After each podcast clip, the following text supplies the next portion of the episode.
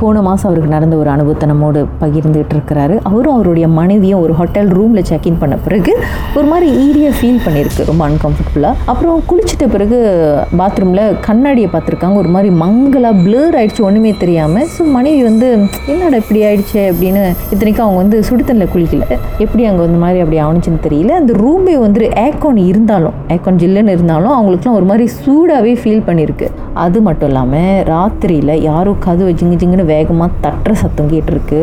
அதோடு முக்கியமான விஷயம், ஒரு கருப்பு உருவம் பெட்லேருந்து எந்திரிச்சு போனதை அப்படியே மறைஞ்சதை இவர் பார்த்துருக்கிறாரு. அதே காட்சியை அவங்க மனைவியும் பார்த்துருக்காங்க. ஆனால் ரெண்டு பேரும் சொல்லிக்கல. அப்போ விடிஞ்சதும் சொல்லுங்கள் சார், அந்த ரூமில் ஆக்சுவலி என்ன தான் நடந்தது, அந்த ரூமோட ஹிஸ்ட்ரி என்ன ஏதுன்னு விசாரிச்சிங்களா? காலையில் 8 மணிக்கு எழுந்துருச்சு. நான் கேட்டேன் என்ன நடந்துச்சு சொல்லு அப்படின்னா, அப்போ அவங்க கனவுல வந்திருக்கு. ஒரு கனவு வந்து என்ன வந்திருக்குனாக்கா, ஒரு மலாய்க்கரிச்சு மலாய்க்காரன் அங்கே வந்துட்டு ஏமாற்றி விட்டுட்டு போயிட்டாங்க, அங்கே ஒரு ரூமில் வந்து தூக்கு மாட்டி இறந்துட்டாங்க அப்படின்னு எனக்கு கனவு வந்துச்சு அப்படின்ட்டு அவங்க கனவு கண்டிருக்காங்க. அப்போ வந்து பரவாயில்ல நம்ம கிளம்புவோம், இது மாதிரி நம்ம இந்த சரி வராது, நான் கிளம்புவோன்ட்டு அதுவா கீழே இறங்கிட்டோம் கீழே. நாங்கள் இப்போ நாங்கள் வந்து என்ன செஞ்சோம், அந்த ஹோட்டல் மேனேஜ்மெண்ட்டுக்கு ஃபோன் அடித்து நாங்கள் கேட்கலான்னு ஒரு பிளானிங் இருந்தோம். அப்போ ஓகே சொன்னால் பரவாயில்ல, வேணா கேட்காதீங்க, அது வேறு வேற மாதிரி நினைப்பாங்க அப்படின்ட்டு சொல்லியிருந்தாங்க. எங்களுக்கு இது வந்து ஒரு பெரிய அனுபவம் கீதா, இது உண்மையிலே எங்களுக்கு. ஸோ நான் இதெல்லாம் வந்து ரொம்ப நம்ப மாட்டேன் கீதா, நானே இதெல்லாம் ரொம்ப நம்ப மாட்டேன். இது லைஃப்பை பார்த்த பிற்பாடு தான் வந்து எனக்கு ரியல் யோசிச்சு பார்த்தேன் இதெல்லாம் உண்மை அப்படின்ட்டு. அப்போ ஒய்ஃபை பயந்துட்டாங்க ரொம்ப, அதோட இந்த உழு பக்கத்தில் அன்பா அந்த ஹோட்டல் எடுக்கக்கூடாது சொல்லிட்டு தான் தப்பிச்சு தான் போயிட்டு ஓடி நக்கிட்டோம் நாங்கள் அங்கேருந்து.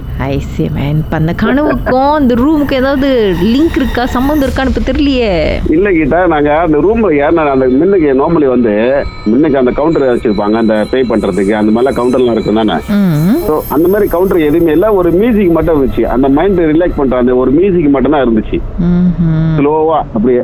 அப்போ நாங்கள் உள்ளுக்கு பார்த்தோன்னா ஒரு மாதிரியா இருந்துச்சு அந்த இடமே, எங்களுக்கு வந்து அது செட் ஆகல அந்த இடம் பார்த்தானே. ஏன்னா மணி 10 கிட்ட ஆச்சு, எங்களுக்கு அந்த இடத்துல வேற ஹோட்டல் எங்க இருக்குன்னு வேற தெரியல, வேற லொக்கேஷன் தட்டினாலும் அதெல்லாம் உழு இடம் ரொம்ப தூரம் காட்டுது வேற. சரி பரவாயில்ல இங்கே தங்கிட்டு போகணும்னு சொல்லிட்டு தான் தங்கிட்டு இருந்தாங்க. சரி, நீங்க அந்த உருவத்தை பார்த்தீங்க, அவங்க பயப்படக்கூடாதுன்னு சொல்லிட்டு ஓகே சொல்லலை. ஆனால் அவங்களும் அதே உருவத்தை பார்த்து எப்படி அந்த ரூம்ல உங்ககிட்ட சொல்லாம அவங்களும் அந்த ரூம்ல இருந்திருக்காங்க. என்னங்க ஒய்ஃபை வந்து கொஞ்சம் பதில் சொல்லணுமா அவங்க அவங்க கிட்ட? கூப்பிடுங்க. ஹாய் கீதா. ஹலோ, வணக்கம். வணக்கம், சொல்லுங்க. அவருக்கு இந்த மாதிரி விஷயம்னா கொஞ்சம் கூட நம்பிக்கை இல்லை. நம்மளுக்கு வந்து சாமி கும்பிடுறோம், நம்மளுக்கு அந்த வைப்ரேஷன் தெரியும்ல, அதெல்லாம் சொன்னா இல்லடி அதெல்லாம் ஒண்ணும் இல்ல அதெல்லாம் சும்மா அப்படி சொல்லுவாரு. அதனாலதான் நான் சொல்லுவேன் எப்போதும், ஒரு நாளைக்கு உங்களுக்கு நடக்க போகுது அப்ப உங்களுக்கு தெரியும்னு. ஆனா அன்னைக்கு உண்மையாலே நடந்துச்சு. நான் ஏன் வந்து அவர்கிட்ட சொல்லனா, அவர் நம்ப மாட்டாரு, நம்பவே மாட்டாரு, அதனால எல்லாத்துக்கு சொல்லணும் அப்படின்னு. ஆனா நான் விடிய விடிய தூங்காம இருந்தது அவருக்கு ரொம்ப டவுட் ஆச்சு, நீ தூங்காம இருக்க மாட்டீங்க என்ன நடந்துச்சு சொல்லு அப்படின்னு. அப்பதான் நான் வந்து சொன்னேன் இந்த மாதிரி நடந்துச்சு. ஆனா நான் வந்து கேட்டேன் என்னதான் யார் தான் நீ ஏன் என்னைய வந்து தூங்குது?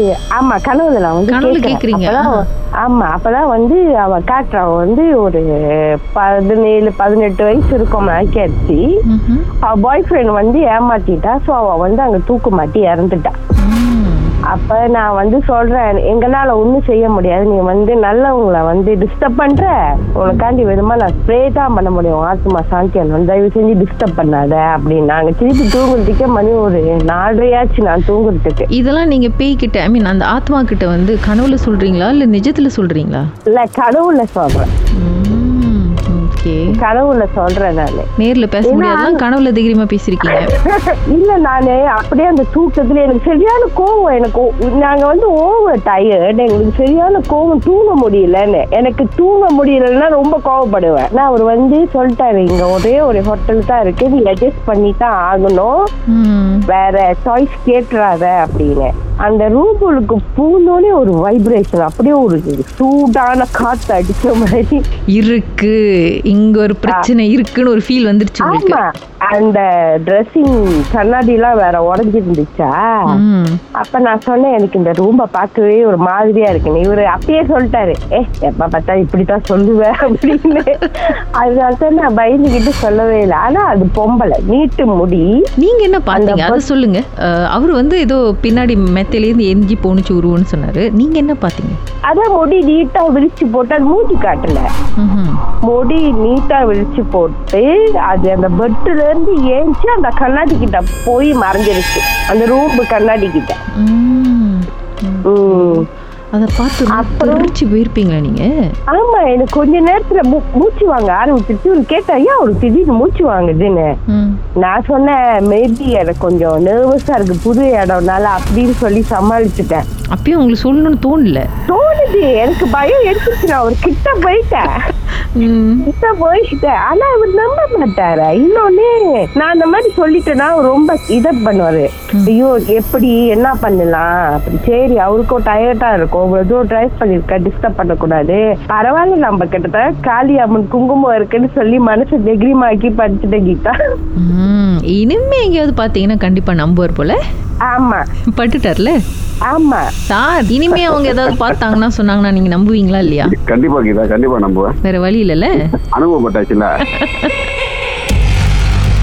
உங்க வாழ்க்கையில மறக்க முடியாத அமானுஷ்யமான சம்பவம் நடந்திருக்கா?